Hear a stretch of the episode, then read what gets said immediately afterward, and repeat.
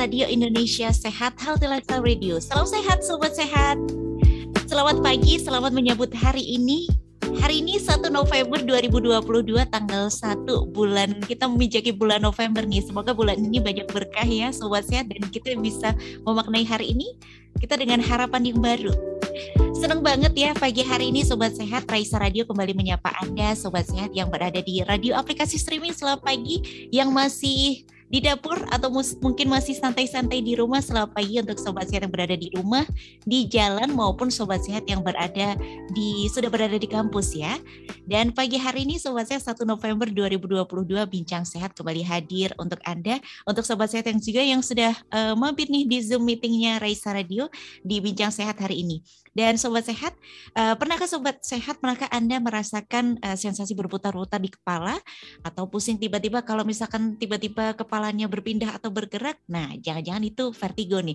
Karena pas banget sobat sehat hari ini Bincang Sehat akan menemani Anda di pagi hari ini sambil Anda beraktivitas pagi. Kita membahas apa itu vertigo. Nah, mungkin sobat sehat yang hadir mendengarkan di radio pada kesempatan pagi hari ini sudah lihat nih posternya dari kemarin dan sudah siap-siap juga mengajukan pertanyaan. Boleh banget. Nah, Nanti silahkan dikirimkan saja di line WhatsApp kami di 0812 3239 7300. Dan untuk Sobat Sehat, pagi hari ini kita akan berbincang mengenai vertigo bersama dengan narasumber kami yang luar biasa dan telah hadir pada kesempatan pagi hari ini ada Dr. Dr. Cempaka Tursina, Sri Setianingrum, spesialis saraf konsultan dari Departemen Neurologi FKKMK UGM. Selamat pagi, Dok. Selamat pagi, Assalamualaikum warahmatullahi wabarakatuh. Waalaikumsalam. Terima kasih dok, pagi hari ini sudah mau menyapa sobat sehat semuanya, Waternon. Ya, sama-sama, salam sehat juga buat sobat sehat semuanya. Baik, dan sobat sehat Dokter Cempaka pagi hari tidak uh, sendiri bersama dengan Dokter Indrasari Kusuma Harhab, PhD spesialis saraf konsultan dari Departemen Neurologi FKK UGM. Pagi Dokter In. Selamat pagi Mbak Galuh. Terima kasih dok. Pagi hari ini sudah mau bersamai sobat sehat semua yang dari kemarin sudah pada penasaran nih sudah mantau di radio.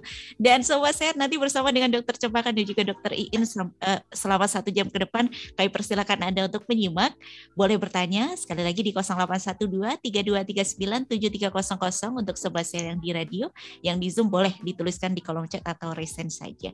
Sobat sehat selamat menyimak. Boleh sambil ngapain aja sambil sarapan juga nggak apa-apa waktu saya berikan sepenuhnya kepada Dokter Iin. Monggo dok. Ya, baik. Terima kasih Mbak Galuh. Ya, Assalamualaikum warahmatullahi wabarakatuh. Selamat pagi semuanya.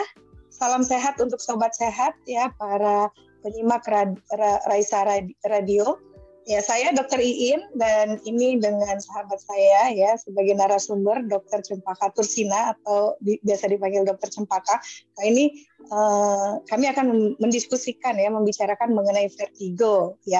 Kebetulan Dokter Cempaka ini uh, di Rumah Sakit Sarjito sebagai pakar atau konsultan di bidang vertigo nih sobat sehat. Jadi memang uh, sangat uh, ya sangat kesempatan kali ini sangat uh, berharga ya kita bisa menggali banyak ilmu terutama dari dokter Cempaka. Baik, dokter Cempaka, ya. mungkin kita mulai dari uh, yang sederhana dulu ya dokter Cempaka. Ya. Bagaimana itu? Apa itu yang dimaksud sebenarnya dengan vertigo, dokter Cempaka? Baik, terima kasih dokter Iin. Assalamualaikum warahmatullahi wabarakatuh kepada seluruh uh, pendengar pemirsa setia radio sehat ya. Kita bersama-sama untuk sehat semuanya ya. Jadi memang tadi sudah dikatakan vertigo, apa itu vertigo? Mungkin sobat sehat sudah dengar, sudah sangat hafal, sudah sering sekali mendengarkan kata-kata vertigo. Ya, eh, apa itu vertigo? Vertigo itu adalah sensasi, jadi merasa sensasi berputar atau melayang atau ringan pada kepala. Ini di kepala, ya. Jadi ini ingat, berputar, melayang ringan. Karena begini dokter Iin, banyak orang yang menganggap dia vertigo padahal dia nyeri kepala. Jadi kalau yang vertigo itu harus sensasi atau merasa berputar baik dirinya maupun sekitarnya. Ya, jadi bukan dirinya, kadang-kadang dirinya tidak berputar tapi melihat lingkungannya semuanya berputar. Atau dia seperti merasa berjalan ke depan padahal dia belum jalan ke depan. Atau seperti merasa ke belakang dia tidak ke belakang. Jadi dia berada pada bukan posisinya. Jadi itu adalah vertigo, baik melayang, ringan seperti mabuk kendaraan atau semua eh, perasaan yang tidak nyaman ya yang bentuknya adalah perubahan uh, postur itu adalah vertigo. Begitu dokter Iin. Ya, baik. Jadi memang ternyata beda dengan sakit atau nyeri kepala ya, Dokter Cempaka ya. Jadi vertigo ini lebih ke arah sensasi berputar ya. Betul, betul Dokter Iin. Karena nanti kalau ada beberapa orang menyampaikan ke dokter, dokternya juga maaf tidak menerima uh, detail, menganggap karena maaf ini apalagi di kita di Jogja ya, uh, Mbak Galuh ya di, di Jawa itu semua mereka ngomongnya semua tuh pusing. Padahal pusing ini harus diterjemahkan. Pusing yang clear atau tidak clear ini penting. Kalau pusing pusing ini karena menurut orang eh, beberapa orang di sini yang saya pasien itu pusing itu nyeri kepala. Nah, antara nyeri hmm. kepala dan vertigo itu berbeda sekali, berbeda. berbeda dari penyebab, berbeda pula nanti obatnya. Yang ada akhirnya dia merasa tidak kok tidak membaik ya udah berobat ke dokter sana sini, ternyata hanya satu definisi membuat dia berbeda gitu. Hanya kata-kata yang salah keluar dari dari pasiennya membuat tidak tepat karena dokter asumsinya juga berbeda. Ini perlu persepsi yang sama. Mungkin itu dulu dokter. Iya, jadi karena perbedaan bahasa, di mana kadang masyarakat sering mempersepsikan uh, nyeri kepala itu juga dibahasakan pusing, padahal ya. vertigo ini adalah lebih ke arah sensasi berputar. Ya baik, ya. Dokter Cempaka. Lalu Dokter Cempaka, uh, bagaimana dengan jenis jenis vertigo? Hmm. Sebenarnya ada berapa macam atau berapa jenis vertigo ini, Dokter Cempaka? Jadi kalau yang dibagi jenis-jenis vertigo, dibagi ya. berapa? Mungkin yang paling sederhana Dokter ini dibagi dua Dua itu artinya vertigo yang perifer atau sentral atau bahasanya mungkin uh, sobat sehat vertigo tepi atau vertigo pusat. Vertigo pusat jadi sentral. Artinya dari mana kalau sentral berarti ini berhubungan dengan otak. Karena vertigo tadi di kepala ya. Jadi vertigo itu di kepala berarti yang di dalam kepala. Nah, atau vertigo yang tepi bukan dalam kepala, dalam kepala dalam arti bukan otak. Jadi macam-macam. Mungkin dari saraf tepinya, pembuluh darahnya, kulit kepala, leher, dan semuanya yang bukan berhubungan dengan otak. Begitu dokterin, itu dulu sederhananya. Oke, jadi ada dua ya, dua tipe dokter cempaka untuk jenis-jenis vertigo. Lalu mungkin contohnya apa nih dokter cempaka yang baik. vertigo sentral, kemudian vertigo hmm. perifer? Baik, baik. Jadi apa itu vertigo pusat, sentral, apa itu vertigo perifer? Vertigo perifer ini yang paling banyak ditemui mungkin ya dokter Iin yang mungkin orang karena kan sekarang gini, kalau orang berobat, dokter vertigo, apa sih yang ditakutkan? Pasti yang ditakutkan otaknya. Otakku kenapa nih? Ada apanya nih? Apakah stroke? Apakah ada tumor? Apakah ada kanker? Apakah ada pecah pembuluh darah? Itu kan yang ditakutkan. Tapi tenang, sebetulnya dari beberapa jenis vertigo yang paling banyak justru sebetulnya vertigo yang tepi tadi, dokter Iin ya. Vertigo perifer. Karena dari uh, perpustakaan itu lebih dari 70% vertigo perifer ya. Tetapi vertigo perifer ini yang paling banyak apa?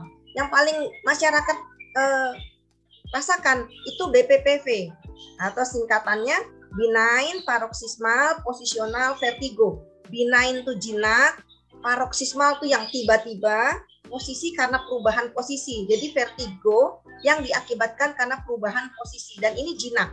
Itu yang paling sering dialami. Bahkan semua orang mungkin pernah mengalami vertigo ini. Itu dokter Iin. Nanti ada lagi juga yang Meniere disease nih dari perifer Meniere tuh yang ada gejala khasnya dokter Iin untuk Meniere. Ya oh, ya. ya ya tiga ya. gejala khasnya. Selain dia pusing, gelir tadi berputar, dia ada rasa denging di telinga nging. Atau denging ini juga ada dua denging yang nging, ada denging yang kemersek malah oh, kayak ada co apa ya coro orang Jawa ngomong kadang coro seperti ada benda di telinga serak serak serak atau nging. Ada yang ketiganya karena trias ini ada yang suara kadang-kadang pendengarannya seperti budek itu menier yang bisa sering dijumpai atau bahkan yang juga sekarang ini sudah mulai muncul ini vertigo migrain nah kasihan banget ya.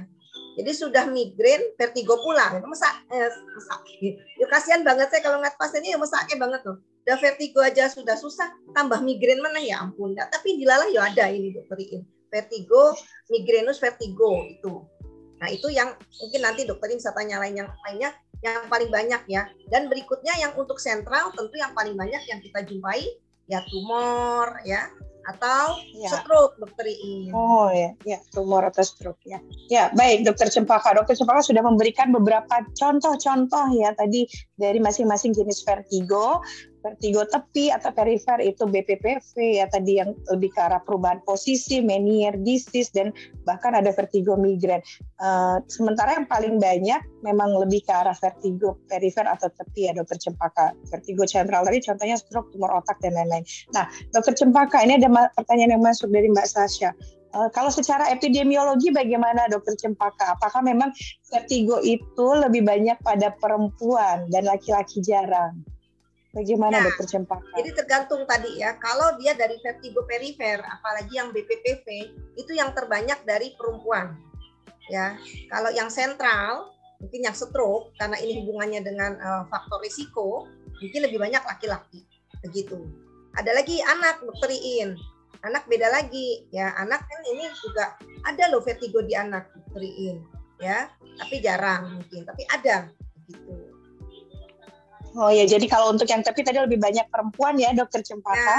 Untuk ya. sentra karena riwayat stroke jadi lebih banyak mungkin pada laki-laki dan juga ada pada anak ya. Hmm. Ya, dokter Cempaka terkait dengan faktor resiko atau hal-hal yang bisa menyebabkan kejadian vertigo. Ini kira-kira apa? Apakah mungkin dari gaya hidup atau dari keturunan itu bisa uh, menyebabkan kejadian vertigo?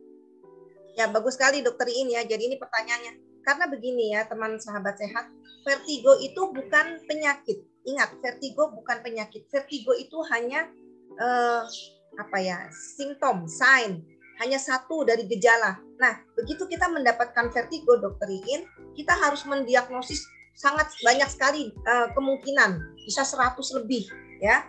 Mulai tadi dari yang paling pertama, uh, vertigo BPPV. Itu vertigo yang sederhana. Tadi yang saya bilang benign, paroxysmal, itu yang dialami oleh semua orang. Vertigo posisi. Jadi kita nengok ini tiba-tiba yer yer yer. Ada yang posisinya dan dok saya kalau uh, nengok ke kanan yer yer yer yer, tapi kalau lurus enggak. Nah ini kita sudah berarti ini posisi atau bangun tidur baru bangun begini langsung nyer-nyer terus nanti uh, sebentar habis itu dia tertidur lagi tidak. Jadi ini kalau yang memang tipenya seperti itu itu namanya yang jinak itu tidak ada penyebabnya kadang-kadang dokter ini. Bisa karena usia, bisa dulunya pernah trauma, udah lama kejadian trauma atau mungkin faktor hormonal dokter Iin.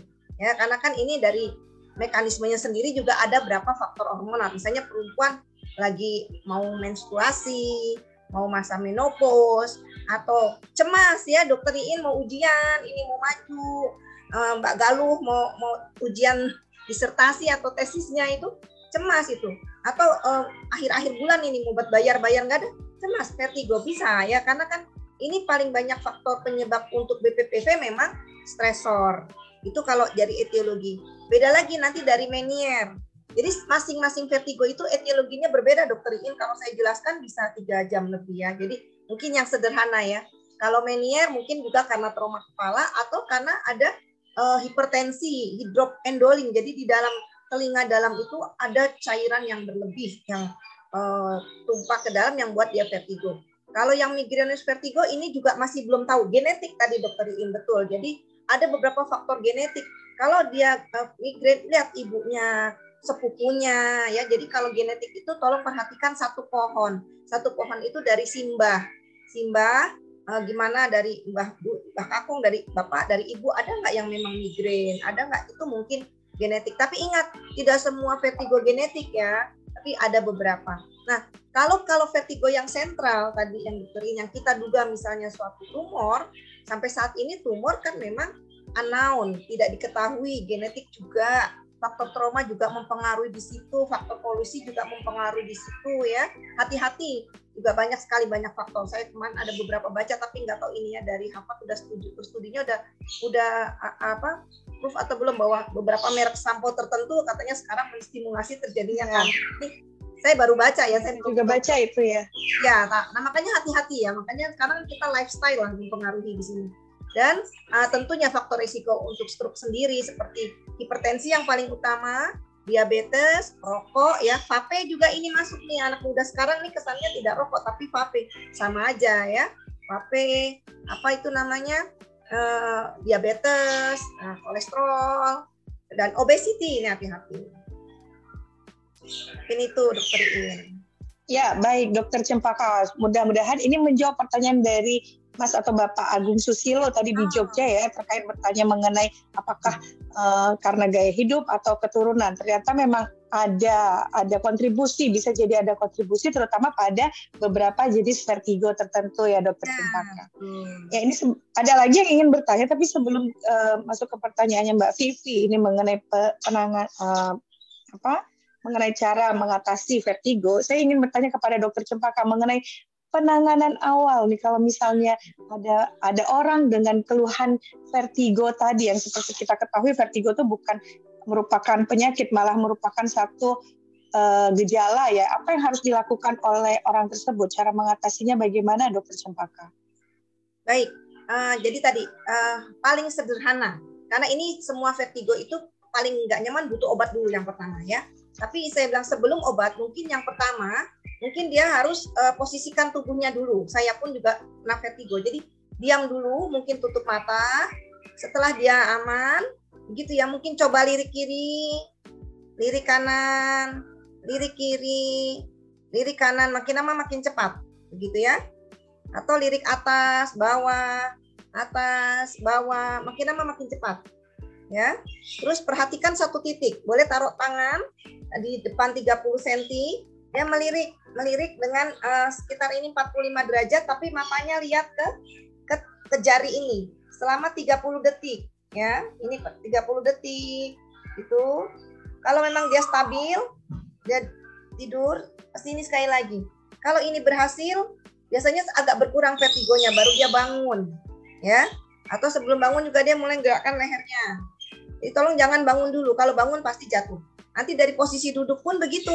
Latihan dulu. Lirik kiri lirik kanan atas bawah. Itu yang paling sederhana tidak butuh obat. Tidak ada efek samping. Dan ini memang harus dilakukan. Kadang-kadang orang apa apa pertama-tama obat. Khusus eh, saya pesankan sebetulnya tidak semuanya obat ya. Jadi pakai yang sederhana dulu. Dengan gerakan yang tadi sederhana. Nah, setelah itu boleh nanti cari obat. Apa obatnya? Yang sederhana yang ada di warung, tapi hati-hati jangan sampai expired. Itu boleh diberikan yang beta histin atau dimenhidrinat. Ini semua bisa beli bebas sebetulnya, ya. Cari di apotik beta histin atau dimenhidrinat. Maaf, mungkin saya tidak. Um, aduh, bingung apa nih dimenhidrinat kata-katanya mungkinnya dokter Iin ya.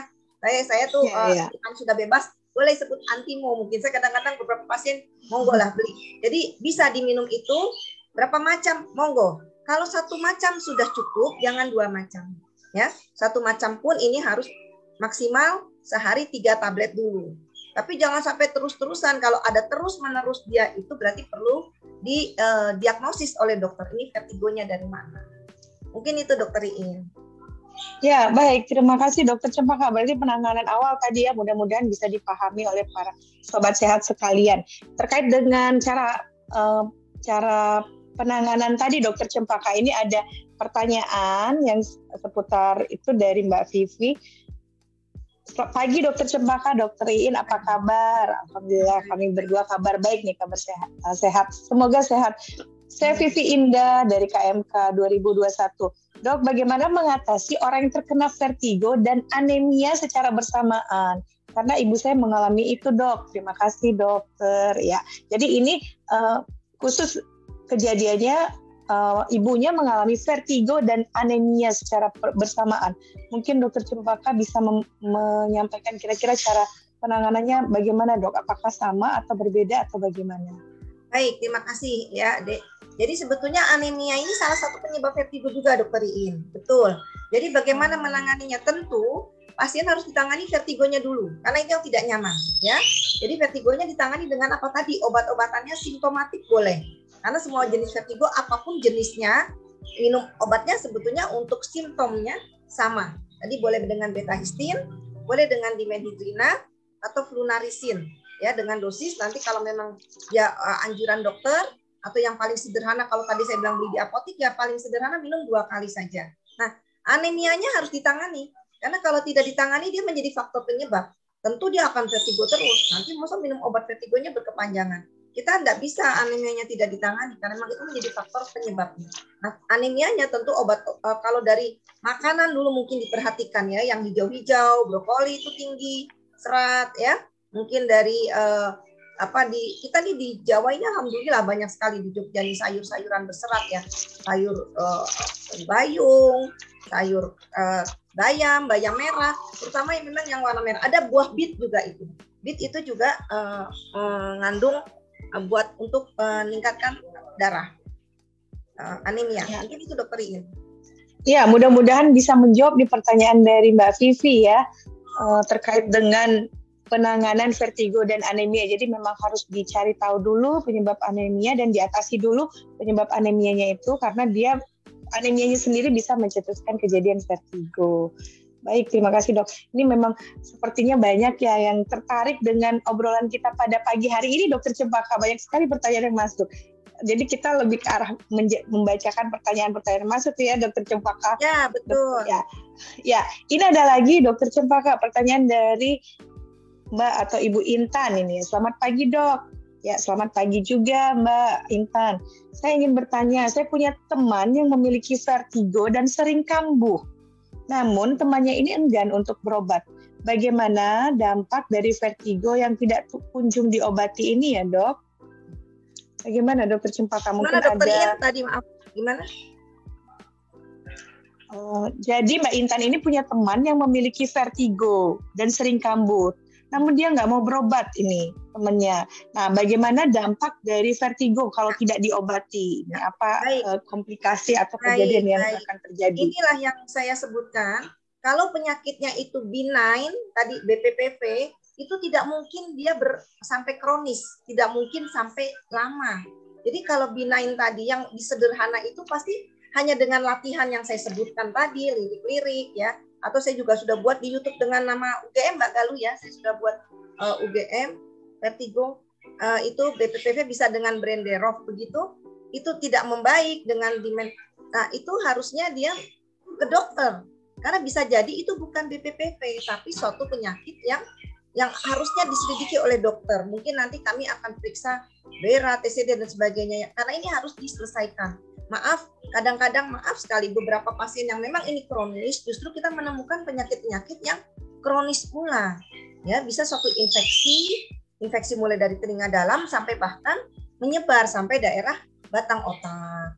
Atau maaf ada tumor yang batang jadi jangan ditakuti. Saya tidak bilang itu apa tapi bisa jadi malah cuman sederhana gangguan hormonal yang kita mungkin stimulasi dengan obat sedikit jadi malah lebih baik. Jadi tolong jangan dianggap sepele ya karena bisa jadi tadi migranis vertigo atau beberapa pasien vertigo tapi ini suatu epilepsi vertigo jadi perlu pemeriksaan juga begitu dokter ini Ya, baik. Terima kasih Dokter Cempaka. Mudah-mudahan bisa menjawab apa yang ditanyakan oleh Mbak Intan ya.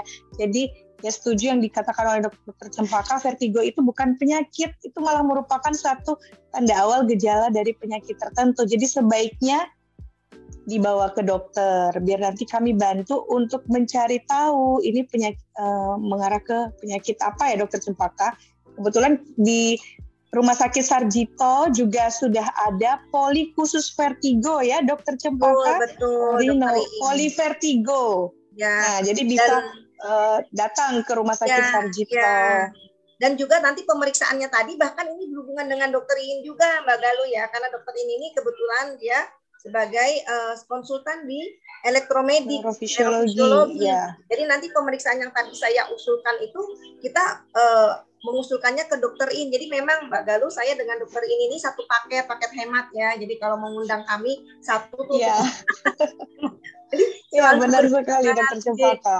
Kalau saya ada kasusnya kirim ke dokter In, nanti dokter In juga menjawab dari uh, pemeriksaan beranya ini ke arah mana. Oh ini tepi, oh ini sentral, oh ini malah dari dua sisi, gitu. Ya, ya. Jadi de, de, rumah sakit Sarjito sudah uh, cukup, sudah sangat lengkap malah, sangat lengkap. Uh, ada beberapa fasilitas yang bisa digunakan untuk mengeksplor lebih lanjut keluhan dari vertigo atau rasa pusing berputar yang dimiliki oleh pasien ya mudah-mudahan tertangani tadi uh, temannya Mbak Intan tadi ya, mudah-mudahan ya. Tertangani. Baik, satu lagi mungkin pertanyaan sebelum nanti kita break. Uh, ini dari Hilmi Zahran. Pagi-pagi dengerin radio Raisa biar selalu sehat. Salam sehat semuanya. Ya, terima kasih Mas Hilmi Zahran. Oke, dok, perkenalkan saya Hilmi Zahran. Mau bertanya, dok, apakah vertigo ini bisa dicegah? Bagaimana ya caranya? Terima kasih. Baik. Nah, tentang pencegahan vertigo, dokter Cempaka. Baik. Bagaimana? Apakah vertigo bisa dicegah? Tadi tergantung ya, Mas. E, penyebabnya kan sangat banyak. Jadi memang terus terang Mbak Galuh ya, vertigo ini kadang-kadang beberapa dokter juga menyepelekan menganggap sederhana. Padahal ini buat kami tadi dokter ini bilang uh, saya sebagai yang di bidang vertigo itu sampai sekarang pun masih banyak belajar karena sangat banyak sebetulnya vertigo itu baik penyebab, etiologi, penanganan. Cuman karena kita tuh menyederhanakan sehingga tidak mencari penanganan atau disederhanakan. Nah, kalau pencegahan ya seperti kita ini orang sehat, alhamdulillah memang kita tidak tidak kena vertigo kalau tapi kalau tadi ada faktor risiko yang hipertensi, diabetes, kolesterol, merokok, uh, lifestyle-nya kurang baik ya dengan polusi, atau kurang olahraga, kurang asupan yang baik, tadi ada anemia, itu kan juga menjadi penyebab vertigo. Kalau untuk yang benign BPPV 1 unknown, tidak diketahui, jadi ya walau alam tiba-tiba sakit. Tapi ini kan wajar ya, misalnya kayak orang mau ujian, dredeg. Kalau gitu mas, jangan dredeg kalau ujian, kan tidak bisa ya. Atau mas kamu kalau mau ujian disertasi, tidak usah dredeg. Ya tidak bisa, itu kan memang sudah sudah uh, fisiologis namanya. Nah, fisiologis. Tapi betul juga Dokter Iin, ini bagus sekali pertanyaannya. Jadi sebetulnya jawabannya panjang sekali. Bagaimana mencegah? Harusnya ini kita melihat dari masa kecilnya. Nah, bahkan masa bayinya, masa di dalam kandungan ibunya Dokter Iin. Jadi satu vertigo ini merupakan satu keseimbangan. Jadi kita bersyukur ini kita bisa duduk, Mbak Galuh bisa duduk jejak, Dokter Iin saya nggak goyang-goyang-goyang gini ya. Berarti kita ini berada uh, dalam posisi yang seimbang ini uh, ada ada hubungannya dengan masa bayi kita, orang tua kita. Jadi ingat, jadi ini memang belajarnya jadi banyak. Nggak apa-apa ya Mas Mbak Galuh ya, saya menerangkan sampai sejauh ini nggak apa-apa ya, nggak apa-apa ya. Baik, jadi uh, seorang uh, uh, gimana ya? Pada masa janin, fungsi uh, saraf yang paling pertama terdengar uh, ada berfungsi adalah pendengaran.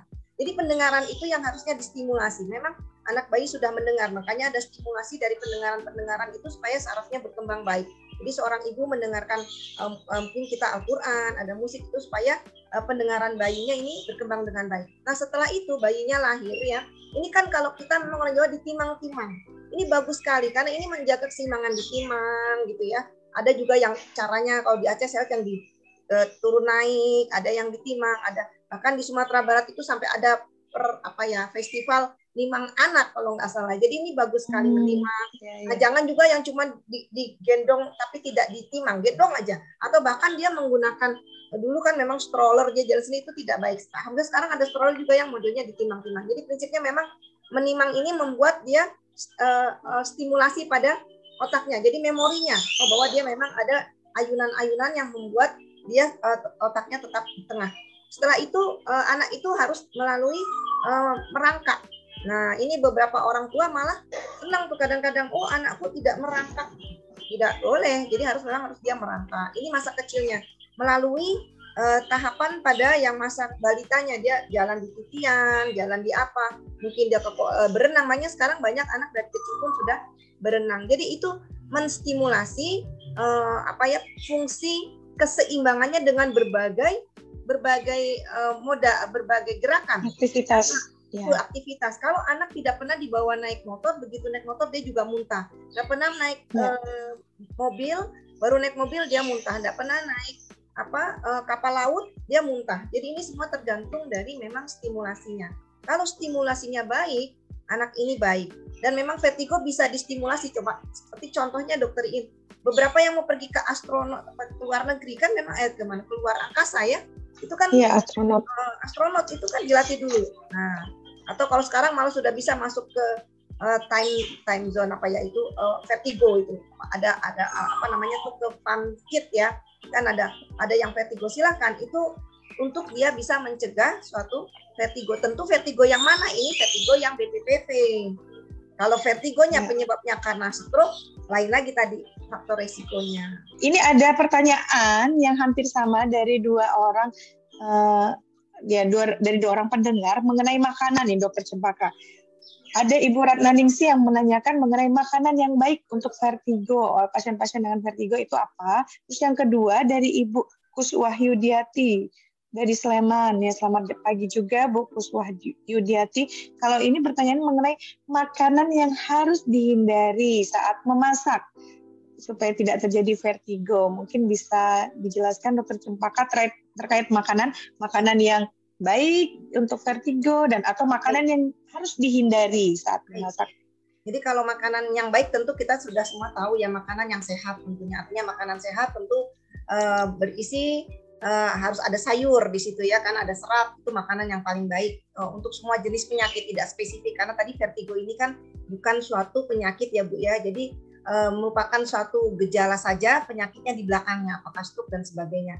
Mengenai yang dihindari juga sama kalau dia penderita hipertensi tentu harus menghindari garam, kalau dia diabetes hindari banyak gula, kalau dia memang sering pusing menghindari penggunaan uh, makanan yang berwarna, berat apa perasa, MSG begitu ya atau terlalu banyak makanan fast food dan sebagainya. Itu jadi tidak spesifik tergantung memang dia vertigonya apa.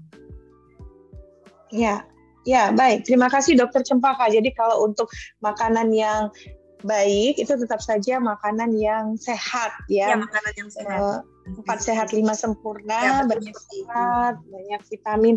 Nah, ya. kalau untuk makanan yang harus hindari ya makanan yang banyak uh, bervaksin, MSG, kemudian fast food ataupun yang tergantung kalau misalnya faktor resikonya hipertensi ya, ya. Tapi memang walaupun ya. kita dokter ini tidak mempunyai faktor risiko, sebaiknya memang sejak saat sekarang ya hindarilah terlalu asin, terlalu manis gitu kan. Ya, ya.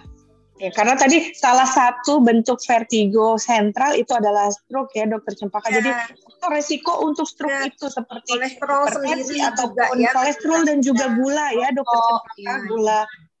Ya memang harus harus kita batasi mungkin ya. Apalagi sekarang trennya banyak ini orang-orang yang punya penyakit gula ya, gula atau obesitas itu kan sekarang sepertinya jumlahnya sudah semakin banyak ya.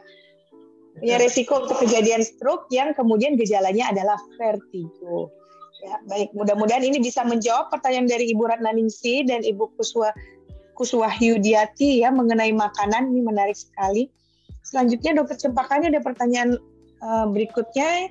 Selamat pagi dok, saya Ika Ratri Kusuma, minat sim Simkes. Ya, selamat pagi juga. Uh, saya sering mabuk kendaraan dok. Nah, ya ini tadi dokter Cempaka menyebutkan juga ya tentang mabuk kendaraan. Apakah itu akan bisa mempermudah kejadian vertigo lainnya, Gi? Matur nuwun. Jadi uh, ini ada ada riwayat mabuk kendaraan atau motion sickness. Silakan dokter Sumpaka. Artinya apakah nanti jadi vertigo lainnya begitu kalau nggak salah pertanyaan? Ya, ya betul. Nah, kalau dia memang spesifik hanya mabuk kendaraan, nah ini harusnya dilatih. Ya mungkin um, dia pergi ke tempat main time zone gitu ya. Jadi main di sana, main yang uh, apa mungkin kan sudah tahu ada kora-kora, ada apa supaya dia berlatih karena tidak bisa kalau nggak dilatih. Kalau memang udah pokoknya aku setiap naik kendaraan mabuk, apalagi itu sudah menjadi uh, apa ya doktrin. Jadi tolong jangan didoktrin dulu juga. Kadang-kadang orang kan juga gitu, belum naik, aduh aku pasti muntah deh, aku pasti muntah ya sudah muntah dia. Jadi doktrinnya ini dihilangkan dulu, jangan cemas, tarik nafas dalam. Ah ini menyenangkan kok perjalanan dengan teman dan sebagainya. Mungkin bisa uh, apa ya makan seperti permen yang yang apa yang hangat-hangat begitu atau ya memang kalau bisa selalu seperti itu ya dia harus uh, punya obat untuk menghindari mabuk kendaraannya. Nah, kalau saya sarannya latih, dilatih ya. Mungkin ya eh, kan sekarang banyak tempat bermain yang bisa melatih itu. Memang awalnya yang ringan-ringan, nanti muntah, naik jet coaster apa seperti itu. Seperti itu. Mungkin itu nanti akan bisa membantu karena memang semua dilatih. Keseimbangan itu dilatih. Tadi boleh dia melatih keseimbangan yang tadi saya ajarkan dokter In mulai dari lirik kiri, lirik kanan terus lihat satu titik, melirik 30 detik. Itu ada di kalau saya pasien semua saya kasihkan ya. Itu jadi vestibular ocular reflex sekarang banyak sekali latihannya. Bisa juga dengan latihan uh, reli apa visual reliability. Jadi reality yang yang lihat itu anak-anak sekarang main-main itu loh, yang tiga dimensi itu loh, yang pakai ya visual reality. Visual reality ya, ya itu bisa. intelligent. Ya, ya, bisa ya. dilatih semua. Mungkin itu. Ya. Uh, kalau memang dia tidak ya. risiko lain tidak, tidak, tidak memancing. Jadi, jadi kalau ya. memang vertigo lainnya tentu punya faktor risiko tersendiri beda-beda karena mereka ber, berdiri sendiri ya untuk tiap diagnosis itu ya dokter Cempaka ya. Jadi terkait ini dokter, jadi terkait tadi tips uh, supaya terhindar dari motion sickness, cemas, hilangkan doktrin dan uh, stimulasi posisi duduk bagaimana dokter Cempaka ya, kalau untuk yang mudah motion sickness? Ya tegak, karena gini juga mungkin ada pengaruh di leher itu dokter ini. Jadi kalau lehernya sering, uh, ini kan uh, apa ya posisi leher tidak jadi tidak uh, normal lagi. Mungkin dia juga harus diperhatikan jangan-jangan ada uh, dari posisi leher itu. Kita biasanya melakukan ronsen juga di leher ya. Jadi kalau memang ternyata ada penyempitan atau apa atau pada orang yang sering di apa kerimbat sambil lehernya tuh dipletuk-pletuk itu kan memang tidak boleh. Coba diperhatikan juga dari faktor apakah dia pernah mengalami hal itu atau pernah uh, white plus injury jadi ngerem mendadak kan seringnya anak naik motor ngerem mendadak yuk nah, ya. itu juga terjadi white plus injury ada gangguan di uh, di daerah uh, anatomi pada uh, uh, vertebra cervical di leher. Itu mungkin ya ada hal itu mungkin. Ya ya. Karena uh, jadi harus diperhatikan posisi duduk juga ya dokter Cempaka karena sering sekali yang duduk mengemudikan kendaraan itu ya. jarang mengalami motion sickness atau mabuk kendaraan ya. Paling ya, sering yang di belakang atau ya, ya karena yang kalau di dekat kemudian apa dekat di atas di atas roda seperti itu karena guncangan-guncangannya juga. Jadi lebih baik mencari posisi di depan yang melihat ke depan ya terbuka. Jadi dia mengetahui posisi. Ya betul. Ini belok ke kanan, belok ke kiri gitu. Kalau daripada hanya melihat ke kanan ke kiri saja ya dokter Cempaka. Kadang-kadang juga apa namanya uh, ini apa uh, AC ya. Kadang beberapa pasien itu kan oh, tidak nyaman. Iya, iya, boleh uh, apa jendela dibuka supaya udaranya udara luar. Kan dia kan juga punya ya. itu juga uh, bisa mengurangi. Ya ya baik. Terima kasih dokter Cempaka. Itu tadi jawabannya uh, buat Ika Ratri Kusuma ya terkait dengan kemungkinan kejadian vertigo lain dan bahkan sudah dapat tips ini untuk mengatasi motion sickness kalau berkendaraan.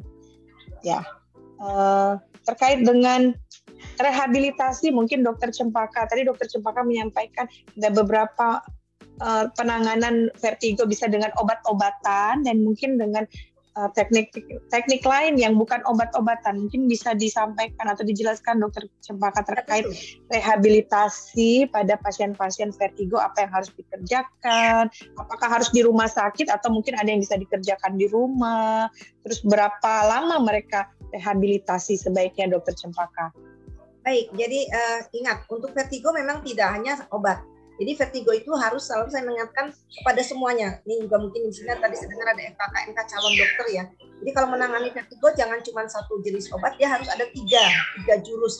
Pertama obat, ya mungkin obat bukan yang pertama bahkan. Jadi harus uh, lifestyle juga gitu ya. Jadi empat obat. Obat ini ada obat yang simptomatik. Jadi hanya simptom untuk mengurangi gejalanya saja. Yang tadi saya sebutkan di menidinat, betaistin itu hanya pengurang gejala. Tapi dia harus jadi etiologinya.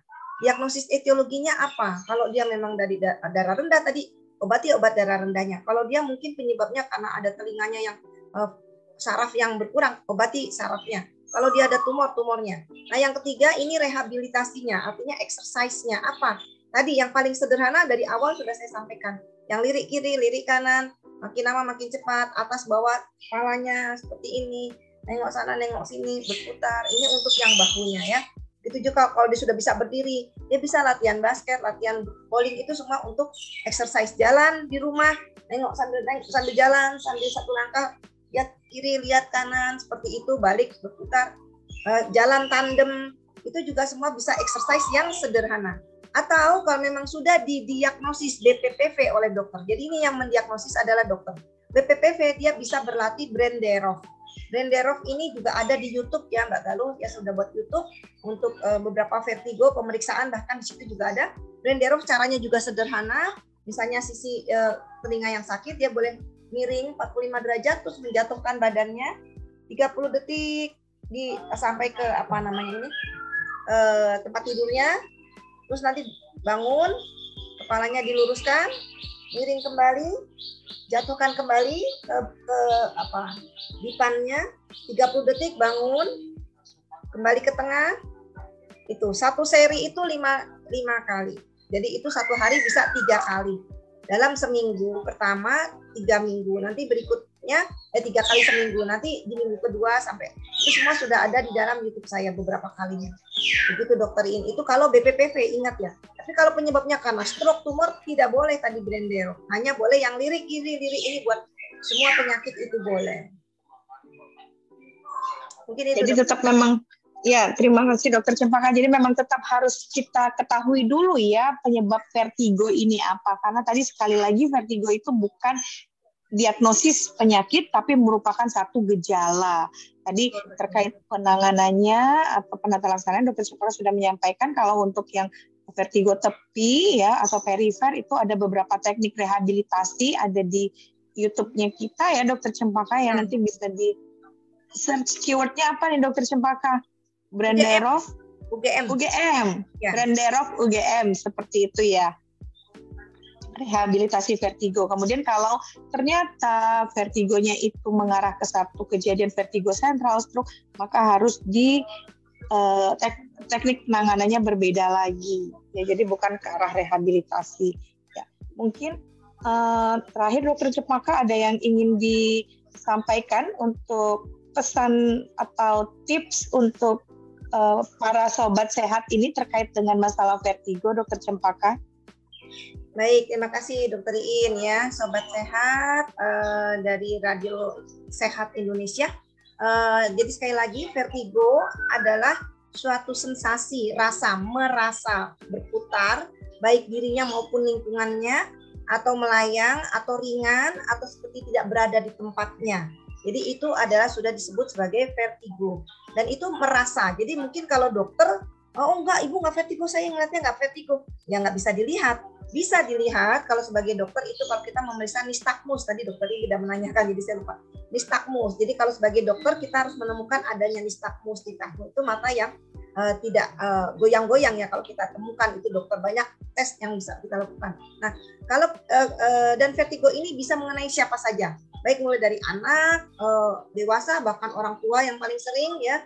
Dan penyebabnya ada ratusan penyebab di belakangnya. Yang paling sering memang terjadi karena BPPV, benign paroxysmal positive vertigo atau vertigo uh, ringan jinak yang ini penyebabnya kadang-kadang tidak ketahui anaun karena hanya ada perubahan debris, bisa karena itu faktor usia, bisa pernah trauma, bisa uh, atau faktor tadi stres, uh, hormonal dan lainnya. Dan Uh, kalau kita menderita vertigo yang memang hanya singkat satu kali dalam seumur hidupnya itu biasa saja. Dan singkat, ingat kalau BPPV ini singkat, tidak sampai satu menit, ya itu mungkin yang sederhana. Tapi kalau vertigonya sampai ada lima menit, tiga menit itu bukan yang sederhana. Monggo segera mencari uh, dokter yang tepat, ya karena dokter maaf kalau tidak tepat tadi saya katakan, dia juga hanya mendiagnosis yang sederhana. Dan kalau vertigo sederhana, sebetulnya bisa dikendalikan sendiri oleh pasiennya tadi dengan meminum obat yang bisa dibeli di apotek bebas ya seperti betahistin atau dimethidrina atau dengan senam yang tadi sudah beberapa kali kita peragakan itu membaik berarti itu dia sederhana. Begitu tidak sederhana, segera cari penanganan yang terbaik. Karena kita sebagai tenaga kesehatan harus bisa mendiagnosis uh, diagnosis apa penyebab dari vertigonya dan ini ada banyak tadi saya sampaikan ratusan. Kalau ditangani dengan tepat baik insya Allah uh, sebenarnya vertigo bisa terkendali. Itu dan bagi yang ingin membuka YouTube ya bisa buka YouTube saya dengan uh, mungkin buka dengan krunya UGM nanti tadi Brenderov atau pemeriksaan vertigo mungkin ada beberapa muncul ada banyak ada 11 tolong uh, ada teknik pemeriksaan dan ada penanganan. Jadi tidak semuanya penanganan. Jadi uh, dipilah-pilah monggo. Silahkan. Mungkin itu Dokter Iin. Ya baik, terima kasih banyak Dokter Cempaka ya atas semua informasi yang diberikan nih. Memang kesempatan berharga ini untuk sobat sehat semuanya ya. Karena uh, Dokter Cempaka merupakan pakar vertigo dari Rumah Sakit Sarjito dan juga sudah sering sekali memberikan ceramah-ceramah atau seminar nasional ya. Uh, bahkan banyak uh, penelitian beliau yang uh, berkaitan dengan vertigo. Ya, baik. Terima kasih sekali Dokter Cempaka. Ini semua pertanyaan juga sudah terjawab. Alhamdulillah. Ya, saya uh, In sebagai moderator dan Dokter Cempaka mengucapkan terima kasih kepada para pendengar sobat sehat. Ya, sekali lagi saya menekankan vertigo itu bukan diagnosis penyakit, tapi merupakan gejala awal dari mungkin suatu penyakit tertentu. Jadi kami, Dokter Cempaka Tursina dan saya, Dokter Indra Sari Kusuma atau Dokter Iin, kami dari Rumah Sakit Sarjito Polivertigo, kami siap melayani keluhan para pendengar sobat Raisa kalian untuk keluhan-keluhan atau masalah terkait itu.